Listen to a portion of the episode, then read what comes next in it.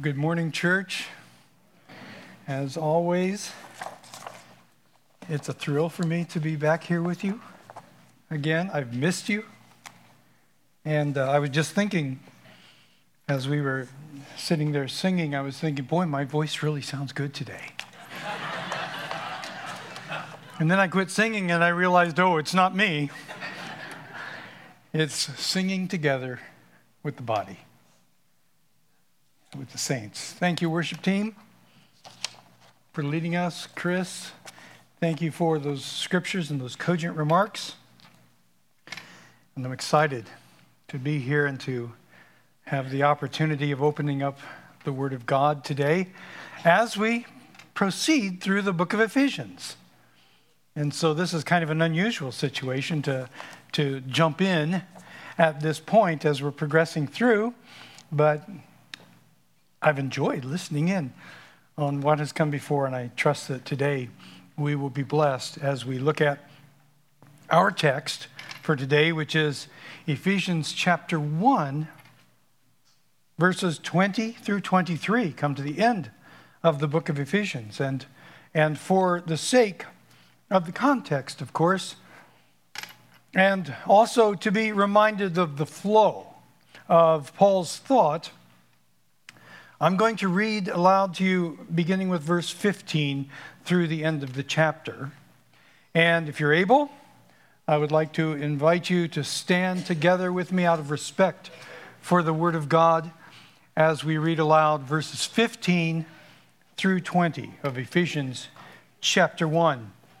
The Word of God says, For this reason, because I have heard of your faith in the Lord Jesus and your love toward all the saints, I do not cease to give thanks for you, remembering you in my prayers, that the God of our Lord Jesus Christ, the Father of glory, may give you the spirit of wisdom and of revelation and the knowledge of him, having the eyes of your hearts enlightened, that you may know what is the hope to which he has called you what are the riches of his glorious inheritance in the saints? And what is the immeasurable greatness of his power toward us who believe, according to the working of his great might, that he worked in Christ when he raised him from the dead and seated him at the right hand in the heavenly places, far above all rule and authority and power and dominion, and above every name that is named not only in this age, but also in the one to come. And he put all things under his feet and gave him as head over all things to the church, which is his body, the fullness of him who fills all in all. Let's pray. Father in heaven, we, we come before you now as we look into the sacred word of God. And we plead with you to speak to us through your word. Father, give your spirit to us so that our own thoughts will be dismissed and, and the, the distractions of the world will, will go away for a while. And we'll just hear from your precious word. Give us that grace, Lord, and we will praise you for it in Jesus' name. Amen. Please be seated. So, as we've been looking at the epistle of Paul to the church at Ephesus, I would remind you that Paul has divided his letter into two parts. The first part of the letter, chapters 1 through 3, is primarily doctrinal in nature. And the last three chapters have primarily to do with the Christian's practice. And in our studies, now we are nicely into the doctrinal portion of this book. We can see that Paul is setting the foundation. He's building the theological basis, the substantial undergirding for what must be the dynamic outworking of the faith. As verse 1 tells us, to the saints who are in Ephesus and are faithful in Christ Jesus. This doctrinal foundation is being intentionally and strategically laid out for us.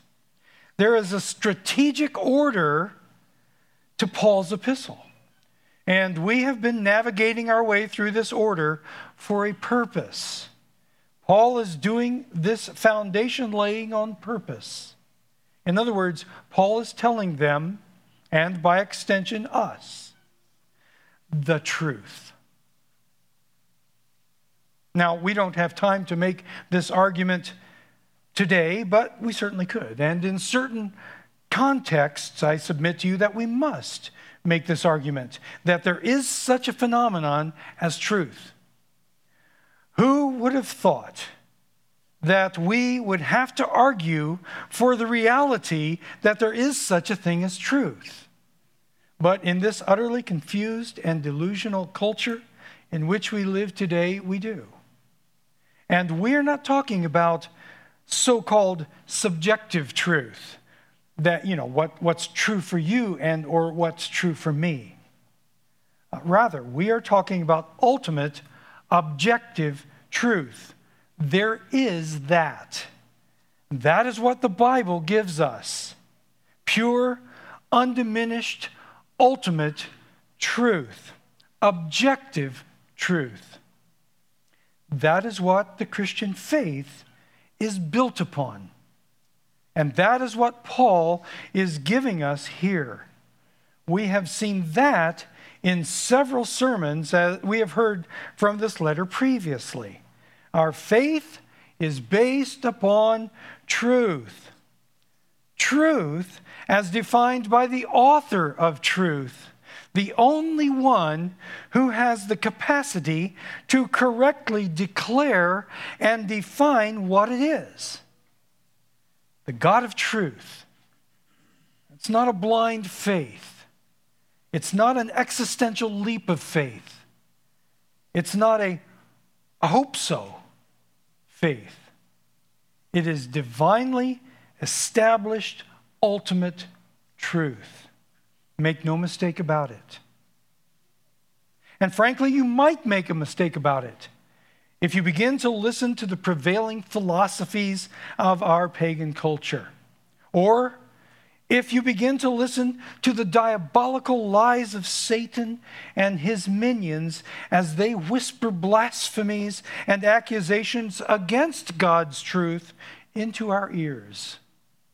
Or I might add, if you listening, listen to the puzzling and wretched thoughts of your own sinful heart, when your mind conjures up confusion and doubts, which contradict the teaching of the truth of God as communicated in the very Word of God, which is recorded in His Holy Scriptures. No, don't listen to lies. Some would say, I don't care about doctrine. Doctrine isn't important. You just have to have faith. Faith in what? No, Paul would disagree. Our faith is based upon truth. Make no mistake. And also, brothers and sisters, make no apologies. Don't be ashamed or manipulated or bullied into being silenced and afraid of believing and living in light of God's truth. Paul, later in the letter, is going to say, Saints and faithful ones, be like this. But before he gets to those exhortations, he wants to give those saints and faithful ones, and I trust that includes some of us here today he wants to give truth upon which to base their Christian lives. By the time he is finished, there should be no argument against or questions about what he is going to tell them regarding how to live. What we shall see is you and I have every divine reason for being confident and steadfast in the faith. Again, as Paul said, he is writing to saints and faithful in Christ Jesus. And the reality, the truth is, if I may be so common, mind blowing. So we have progressed this far in the first chapter and come to our text, verses 20 through 23. Let me reread those verses again verses 20 through 23, that he worked in Christ when he raised him from the dead and seated him at his right hand in the heavenly places, far above all rule and authority and power and dominion, and above every name that is named, not only in this age, but also in the one to come. And he put all things under his feet and gave him his head over all things to the church, which is his body, the fullness of him who fills all in all. So, what does Paul have for us here?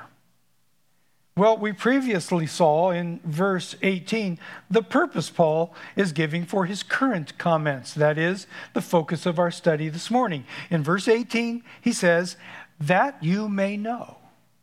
That you may know. There it is. That you may know. What? the hope to which he has called you. And then Paul goes on to elaborate on that hope. And Brother Ty talked about that last week, but let me read it again. The riches of his glorious inheritance in the saints, and what is the immeasurable greatness of his power toward us who believe according to the working of his great might.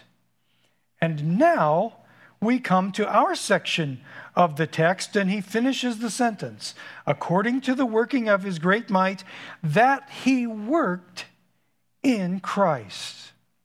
In previously, previous weeks, we have seen uh, who these saints are, how they have been blessed by the Father in Christ Jesus. We have seen that these saints have been chosen by the Father. In fact, this has been a recurring theme so far and will continue to be. It is absolutely crucial to our understanding of all that Paul is trying to tell us that we realize that all that is being conveyed to us about our blessed standing in the faith and our hope in God's eternal blessing is dependent entirely from beginning to end on the sovereign grace of God. If we don't understand that and accept that reality, we won't understand this epistle. You will notice from the very beginning of this letter, the primary actor is God the Father. We won't take time to go look again at this, but it is clearly overwhelmingly evident in verses 2 through 14 that Paul is telling us that our salvation and all that is implied by that is a result of God's sovereign grace and for His glory, the praise of His glory. But it doesn't end there. This perspective continues. Let me read verses 17 to 18 again. That the God of our Lord Jesus Christ, the Father of glory, may give you a spirit of wisdom and revelation in the knowledge of Him, having the eyes of your hearts enlightened, that you may know what is the hope to which He has called you. What are the riches of His glorious inheritance in the saints? Do you see this? It is all of God. It is all of grace. It is according to the Father's gracious will. As we move on, don't lose sight of the fact that all of this is of God.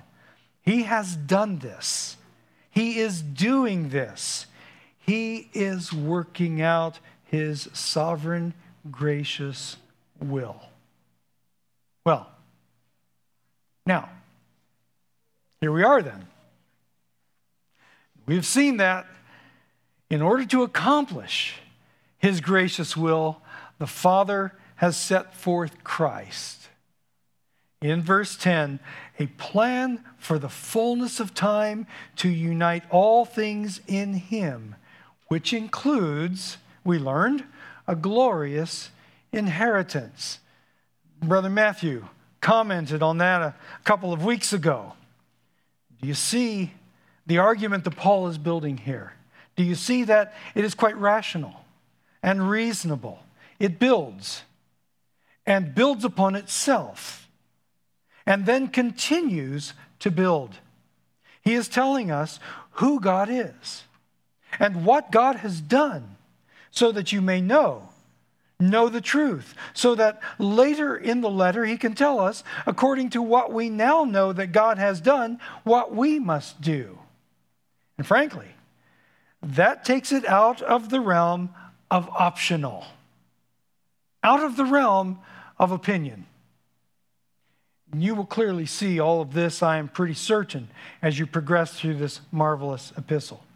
For our time this morning, let us zero in on our verses. Paul is informing us of the working of God's great might that he worked in Christ, hence the title of our sermon, The Mighty Work Which the Father Worked. Uh, he exposes this working which he worked. We might repeat the words of John Calvin, who said it this way according to the efficacy of the power of his strength, which he wrought in Christ. Or Calvin said, according to the efficacy which he effected. So Paul illuminates God's mighty working when he, our text tells us, raised Christ from the dead and seated him at his right hand in the heavenly places and put all things under Christ's feet and gave him as head over all things. Notice again, it was the Father who did this. And now we have this most remarkable and wonderful statement gave him as head over all things to the church. We must not overlook that particular focus. Verse 19 tells us that it was immeasurable greatness of his power toward us who believe. That is very significant for the understanding of the epistle. The action of this great work was done by God the Father. The object of this great work was Jesus Christ. But the recipient, the benefactor of this work, is us who believe. And it is no small matter to understand that if he had not redeemed us, we would not believe. And we would have no part in any of this. But he did. So we do. So let's look at it. The end of verse 19 directs our thoughts to God the Father and the working of his great might. And verse 20 tells us he worked this great work in Christ now, we have already seen this recurring focus of Paul. A few weeks ago, when Bobby preached, I believe it was Bobby, I, I believe we were shown in that the language in them, the wording in them, in Christ, excuse me, in Him, in Christ, is a fundamental matter to the point Paul is making in verse 1 to the saints who are in Ephesus and the faithful in Christ Jesus.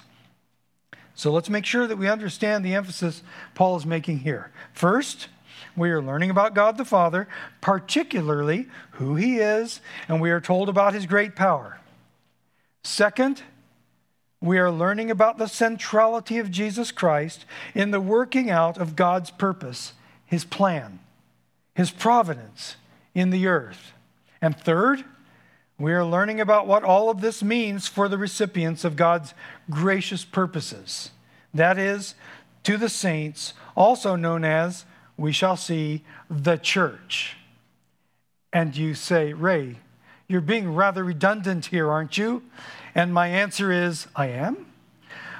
Yes, I am, intentionally, because these foundational principles we need to carry with us as we study the rest of this book we have to make sure we're standing on the right foundation. We understand what Paul is telling us here. So uh, we're going to hammer it again and again and again, just as Paul does.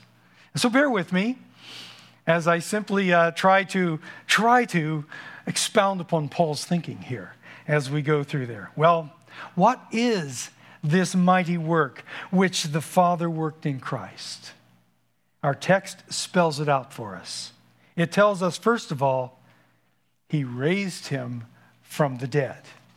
Okay? Verse 20, that he worked in Christ when he raised him from the dead and seated him at his right hand in the heavenly places. First of all, the resurrection of Christ. Now, just a few weeks ago, we celebrated the resurrection. Christians everywhere around the globe celebrated the resurrection. I suspect for many of us, the glorious resurrection of Christ is fresh in our minds. It ought to be. And I know that for some of you, you're like me. And every Sunday is Resurrection Sunday. That's why we rarely, almost never, miss the opportunity to gather together with the people of God to worship the resurrected Lord on the Lord's day. We understand, of course, that without the resurrection, we have no Christian faith. I don't believe for this congregation today that we need to argue for the fact of the re- resurrection. Of course, we could. There are times when we must. But Paul doesn't see the need to here. And for our purposes today, for this congregation, we will accept the fact that the resurrection of Christ occurred. Our question is for what purpose is Paul mentioning it here in this text? Well, I would suggest that there are at least two significant reasons.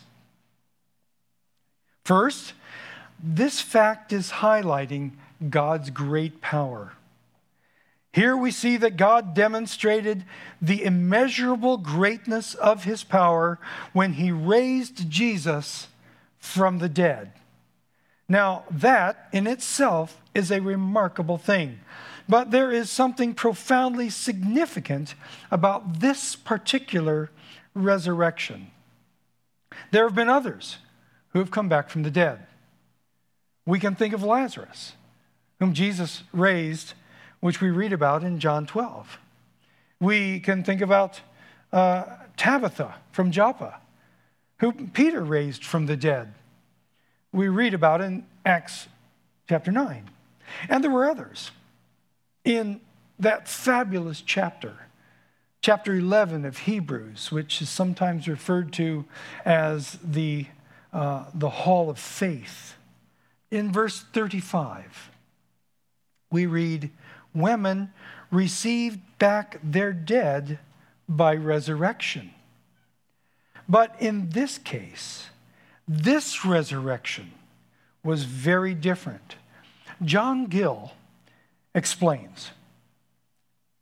There are many articles of faith contained in this passage, as that Christ died, that he raised from the dead, that he was raised from the dead by God the Father, and that his resurrection was by the power of God. The resurrection of any person is an instance of great power. But Christ's resurrection from the dead was an instance of peculiar and special power. For he was raised from the dead as a public person, representing all his people, for whom he became a surety. And he was raised again for their justification, and to great glory in himself after he had been brought into a very low estate indeed. Matthew Henry tells us that indeed this was the great proof of the gospel to the world. And this brings us to the second significant reason. Paul mentions the resurrection in this passage, and that is because of the resurrection of Christ from the dead, we, the saints who believe, that is, the church, have been raised from the dead.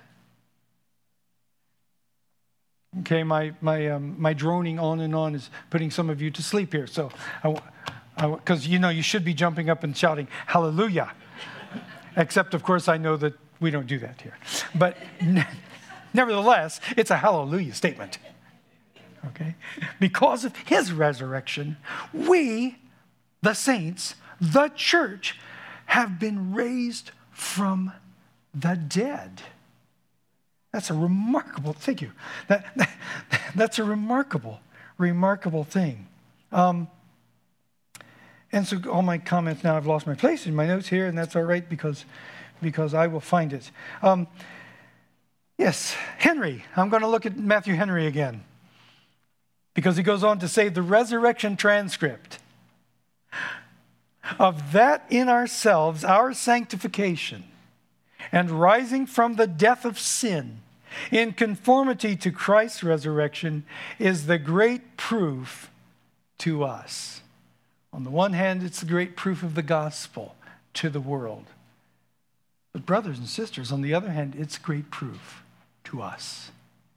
Right? We who were dead in our trespasses and sins who were destitute of spiritual life and motion, who could not help ourselves, who could not raise ourselves, who could not convert ourselves or bring ourselves out of that state and condition which we were in by nature, not to mention who could not conquer any sin or the effects of sin in our lives as Gill says, as the resurrection of Christ was the pure work of God and the display of his almighty power, so the work of faith, of grace, and conversion is the entire work of God, which is begun and finished wholly by his power.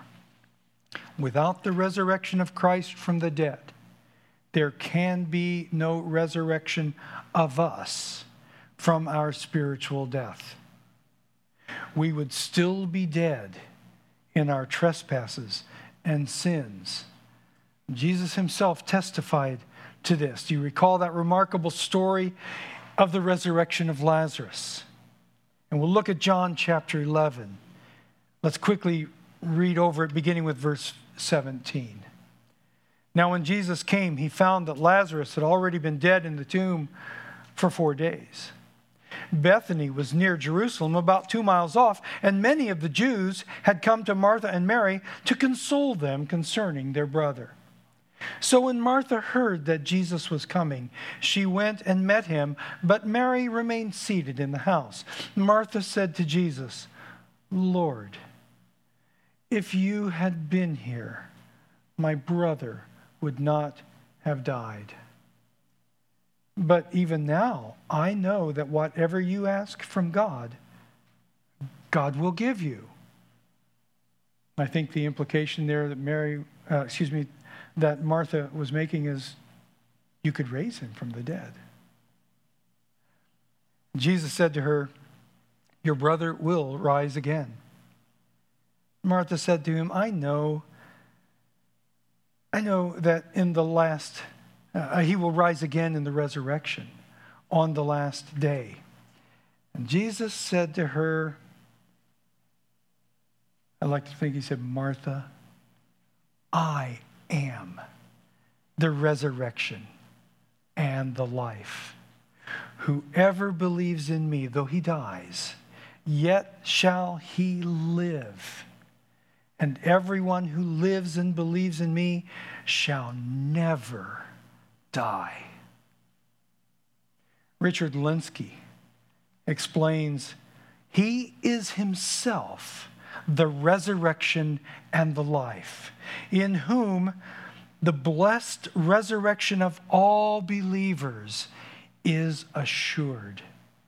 Indeed, because God in his mighty power has raised Jesus from the dead, he also in his mighty power raised us from the dead with the promise guaranteed in Christ's resurrection that when you and I come to the end of our earthly lives, we shall continue to live in glory with him forever. Calm down, calm down. Isn't that amazing? We've known this for a long time, but it never grows mundane. It is amazing. It, it's mind blowing. But Paul, being Paul, gives us more. More vital information regarding the mark or the work, the mighty work of the Father which he worked. The Father has not only raised Christ from the dead, but secondly, he has exalted our risen Lord. Verses 20 and 21 that he worked in Christ when he raised him from the dead and seated him at his right hand in the heavenly places, far above all rule and authority and power and dominion, and above every name that is named, not only in this age, but also in the one to come. So let's consider the, uh, the exaltation of Christ. How is it that our Lord has been exalted? First, we're informed that Jesus has been seated at God's right hand in the heavenly places. Now, there's sometimes some confusion regarding what it means that Jesus has been seated at God's right hand. We need to understand that this is not a reference to a physical location where the risen Jesus is stuck sitting somewhere in heaven, even if close to the Father, but rather, this is a symbolic picture illustrating the ultimate authority which has been given to Christ to be placed at the right hand of a king or other ruler, to sit at the right hand of ultimate magistrates, has always been to suggest being exalted to a position of great power. Now, our text tells us that it is a demonstration of the Father's great power. First, that he raised Christ from the dead, and also, verse 20 says, that he seated him Christ, at his, the Father's, right hand in the heavenly places. Thus, placing Christ in a position of ultimate authority. The fact that he is sitting down, symbolically again, indicates that the redemptive work of Christ is finished. And this is Christ's final, glorious divine posture. It's finished. Verse 21 goes on to say, far above all rule and authority and power and dominion and above every name that is named, not only in this age, but also in the one to come. Now think this through. Who is this one who sits at the Father's right hand, who has been exalted to the position far above all rule and authority and power and dominion and above every name that is named, now and forever. It certainly is no political party chairman or supreme dictator. It's no emperor or president or news broadcaster or entertainment celebrity or even a billionaire business tycoon.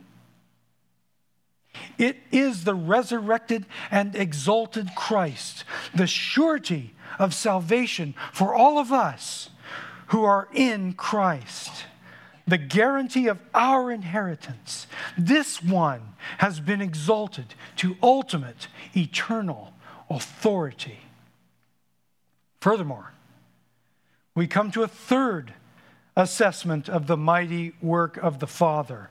The Father has not only done his mighty work in Christ that he raised him from the dead, and not only that he has exalted our risen Lord, but also he has secured Christ's victory. Consider the victory of Christ. Verse 22 And he put all things under his feet and gave him as head over all things to the church. And he put all things under Christ's feet. And he is head over all things. All things, not just earthly things. all things, not just living things, but all things. Now, it may not always seem like all things are under his feet, but that is because either we lack an accurate perspective because of our not yet fully sanctified vision, or we simply don't believe what the Bible says is true. But a wholesome understanding of the nature of the sovereignty of God and a mature view of God's eternal purpose and plan makes it very clear that Jesus Christ is indeed and in fact the ultimate authority over all things. You see, man's earthly dominion is only a shadow of Christ's universal dominion. Matthew Henry again tells us all creatures whatsoever are in subjection to him. They must either yield him sincere obedience or fall under the weight of his scepter and receive their doom from him. That is true. This statement by Paul takes us back to David's royal psalm 110. It is pretty clear. David is prophetically speaking about the Messiah, who is Jesus the Christ. And so when we turn there and we look, we read this in Psalm 110. The Lord says to my Lord, that is Yahweh, says to Adonai, Sit at my right hand until I make your enemies your footstool. The Lord sends forth from Zion your mighty scepter. Rule in the midst of your enemies. Your people will offer themselves freely on the day of your power in holy garments. From the womb of the morning, the dew of your youth will be yours. The Lord has sworn and will not change his mind. You are a priest forever after the order of Melchizedek. The Lord is at your right hand. He will shatter kings on the day of his wrath. He will execute judgment among the nations, filling them with corpses. He will shatter chiefs over the wide earth. He will drink from the brook by the way. Therefore, he will lift up his head. Do you get the impression that our Lord will be victorious over all his enemies. Yes? Then, around 10 centuries later, the writer to the epistle of the Hebrews in chapter 1, verses 1 through 4, begins his letter this way. Long ago, at many times and in many ways, God spoke to our fathers by his prophets, but in these last days he has spoken to us by his Son, whom he appointed as heir of all things, through whom also he created the world. He is the radiance of the glory of God and the exact imprint of his nature, and he upholds the universe by the word of his power. After making purification for sins, he sat down at the right hand of the majesty on high, having become as much superior to angels as the name he has inherited is more excellent than theirs. And then if we skip down to verses 8 and 9 there in Hebrews chapter 1, we read, But the but of the Son, he says, Your throne, O God, is forever and ever. The scepter of uprightness is the scepter of your kingdom. You have loved righteousness and hated wickedness. Therefore, God, your God, has anointed you with the oil of gladness beyond your companions. Oh, yes, the Lord, our Lord, has ultimate authority over all the earth, and he will be victorious in all his ways. Pity. Pity the foolish and rebellious people who despise the person and the rule of Jesus Christ. Those who disdain the Lord and his people. Those who audaciously declare that they are their own final authority, that they can dismiss the law of God and live in haughty rebellion against his righteousness. Pity them, weep for them, for they shall be crushed under the foot of our holy King, Jesus. Warn them. As I warn you now, if you are one of those who arrogantly refuses to bow the knee to Christ, the Christ we have been hearing about in our study of Ephesians chapter 1, come to your senses. Repent of your rebellion while there is still time. Plead for his forgiveness. Plead for his mercy. Remember, he came to save his people from their sins. All of us, all of us sinners here who are his people, every one of us has confessed and repented of our sins and cried out to God the Father that we might have redemption through the shed blood of Jesus, that we might know the forgiveness of our sins according to the riches of His grace. We have been raised from the dead, and we have an eternity of reigning with Christ Jesus to look forward to. Run for your very lives. Run to Jesus. Come to Him. Come today. Come now. Our text tells us God put all things under Christ's feet and he is head over all things. And then Paul makes this remarkable statement The Father gave Christ, the one who is head over all things, with all things under his feet, to the church. Now, this is the first time Paul uses the word church in this letter. But if you go back and read through the chapter, you'll see that he has been alluding to the church all along. He uses such language as the saints, the faithful in Christ Jesus. He blessed us in Christ, chose us in him, and etc.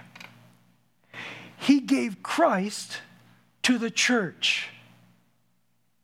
This is truly a gift of grace to the church, a stupendous gift. As Lenski says, Christ, in his supernatural exaltation as head over everything, is God's gracious gift to the church, to the una sancta, to the communion of saints, composed of all true believers. Let's consider this another way.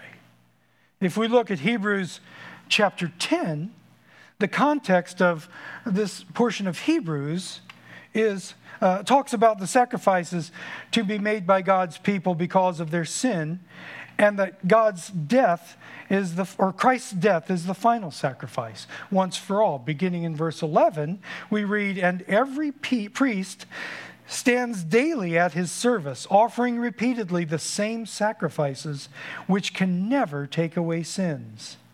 But when Christ had offered for all time a single sacrifice for sins, his death, he sat down at the right hand of God, waiting for that time until his enemies should be made a footstool for his feet. For by a single offering, he has perfected for all time those who are being sanctified. Now, who is it who are being sanctified? It is the church he has been given as head over all things to the church. Now, let me ask a question. What does that reality, that truth, do in your heart? Listen with me to the words of the great reformer John Calvin. He says, When our minds rise to a confident anticipation of righteousness, salvation, and glory, let us learn to turn them to Christ. we still lie under the power of death. But he, raised from the dead by heavenly power, has the dominion of life.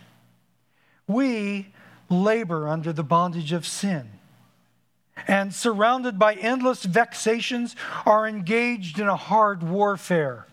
But he, sitting at the right hand of the Father, exercises the highest government in heaven and earth and triumphs gloriously over the enemies whom he has subdued and vanquished. We lie here mean and despised, but to him has been given a name which angels and men regard with reverence, and devils and wicked men with dread. We are pressed down here by the scantiness of all our comforts. But he has been appointed by the Father to be the sole dispenser of all blessings. For these reasons, we shall find our advantage in directing our views to Christ, that in him, as in a mirror, we may see the glorious treasures of divine grace and the unmeasurable greatness of that power which, he ha- which has not yet been manifested in ourselves. He has been given to the church. Now, I called this victory. And certainly, we see now that Paul is trying to make clear the greatness of the power that the Father is working in us in the church. But notice the sentence doesn't end there. Paul tells us the Father gave Christ, the one who is head over all things, with all things under his feet, to the church, and he completes the sentence in verse 23, which is his body, the fullness of him who fills all in all. Now, Paul announces this great truth, this great doctrine that the church is the body of Christ. He says it right out to the church, which is his body. Now, this is a profound picture. Christ is the head of all things, he is the head of the church, and the church is his body. This picture or metaphor of the church as the body of Christ is used by Paul elsewhere in Scripture, such as Romans and Corinthians, but it must be admitted, it is not the easiest concept to understand. In what way?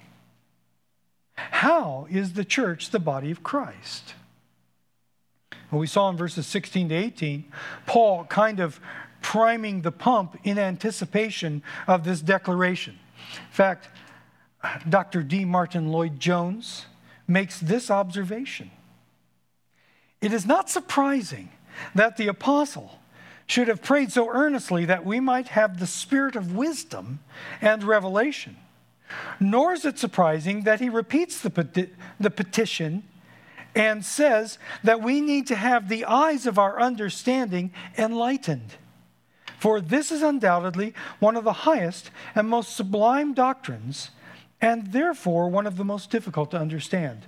He then refers to chapter 5 of Ephesians, where Paul's speaking of the marriage relationship between husbands and wives, which Ty mentioned last week and you will get to later in your study, calls the doctrine of the church as the body of Christ a mystery. Verse 32 of chapter 5 says, This mystery is profound. And I am saying that it refers to Christ and the church. Side note be done with all of those who are trying to do away with marriage. I just threw that in there for you because I couldn't help myself. But this great mystery of the church, the body of Christ. Of course, there is so much that could be considered regarding this truth, this doctrine of our union with Christ. In various scriptures, especially in the book of Romans, we learn that the body of Christ is made a likeness of what has taken place in himself. Let me just reread that sentence. uh, the, the, uh, we learn that the body of Christ is made a likeness of what has taken place in himself. The great Dutch theologian Geerhardus Vos tells us that the church, in this likeness, is buried with him, having, been, ha, having risen with him, are oppressed with him, and glorified with him, are ordained to be conformed to his image, and subsequently born brothers to follow him, the firstborn.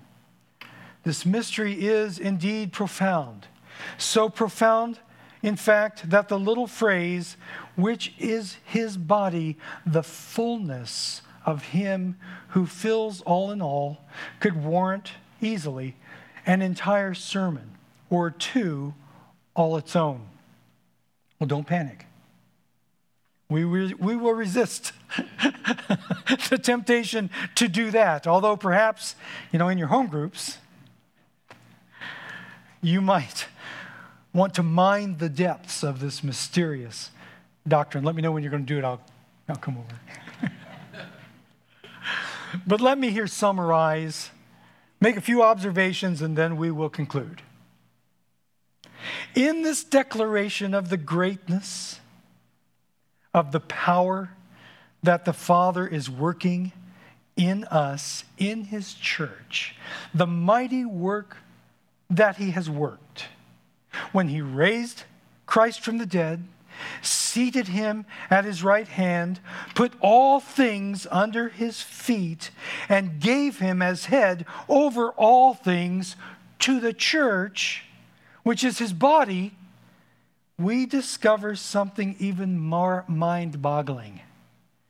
Now, catch this the church, the body of Christ, is the fullness of Him who fills all in all. And there is a sense, the apostle tells us, in which the one who is head over all things and fills all in all is unfulfilled without his body, his church. A great paradox. What are we saying here? We, the church, are the body of Christ, the one who has ultimate authority and all things are under his feet, has been given to us, to the church, as our head. Therefore, it matters what we believe. It matters what we think. It matters what we do, for we fill up the Messiah. It matters what we do because we are his body. The members of the church are the members of his body. He is doing his great redemptive work, and he is doing it through you. His body, his church. Now, Christ doesn't need the church for his existence. He doesn't need the church for his sustenance.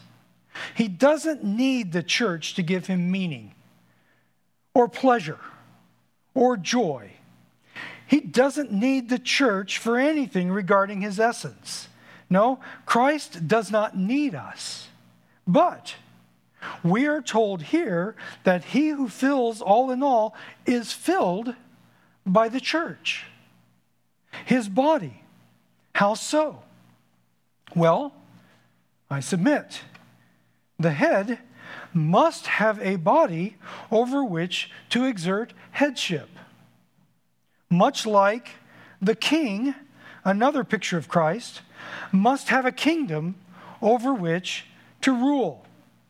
Does the shepherd have sheep? Does the vine have branches? Does the building have a cornerstone? a mystical union between Jesus and his church. There is a supernatural connection.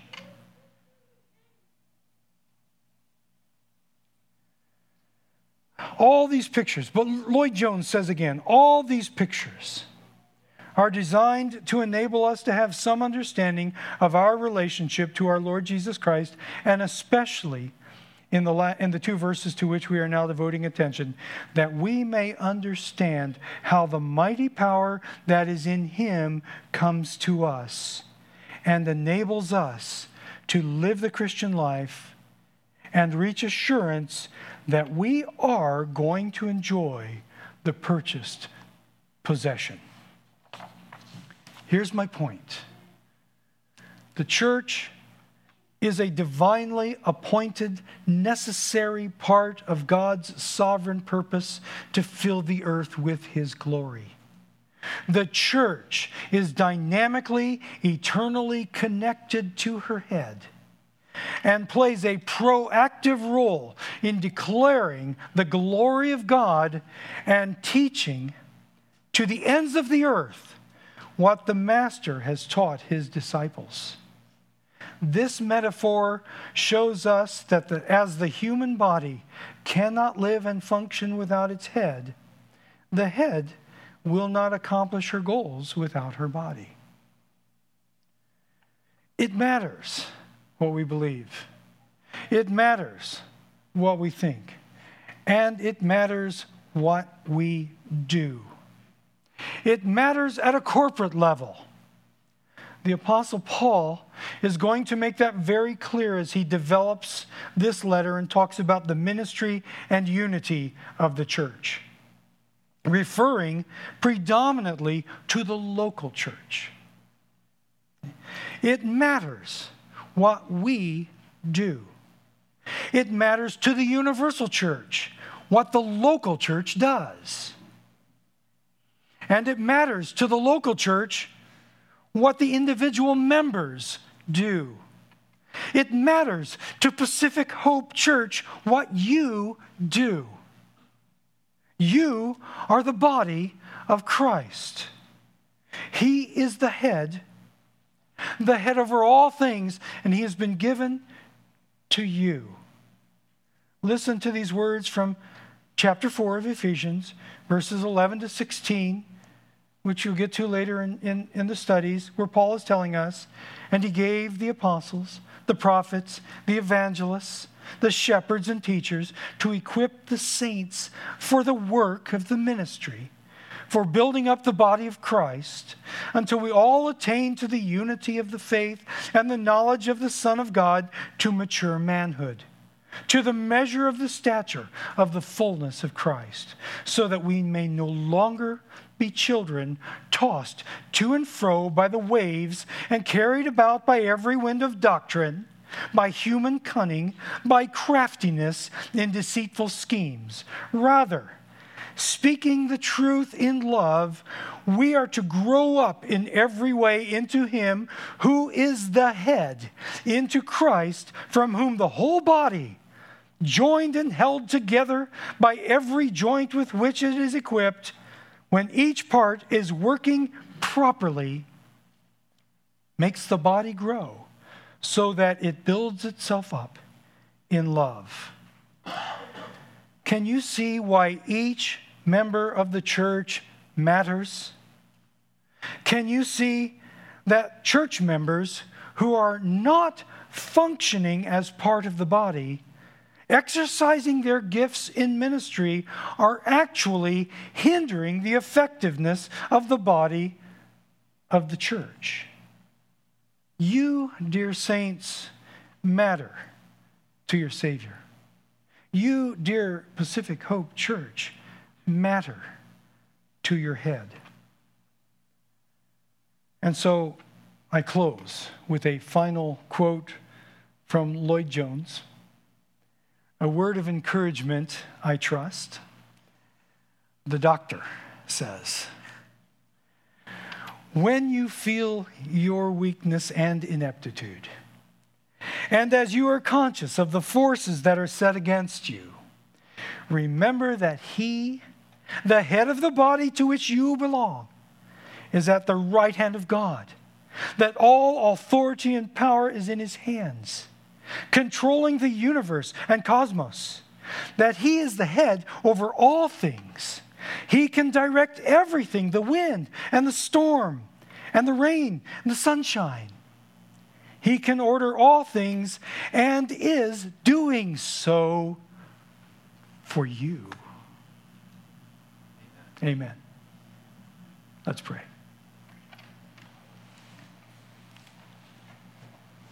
Our gracious God and Heavenly Father, we are amazed that you have seen fit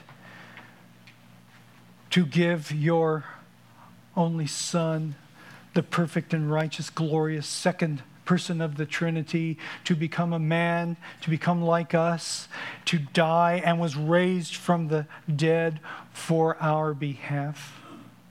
That you chose us in eternity past to be members of your body. How we thank you for this great privilege and the great promises that come along with it. And help us, O oh God, in the midst of the trials and the tribulations of life and the confusion that we see all around us, to think the truth, to remember what is real and who is in control and who will ultimately be victorious. And we, along with our Lord Jesus Christ, will reign forever and ever. How we praise you for this with thanksgiving. Amen.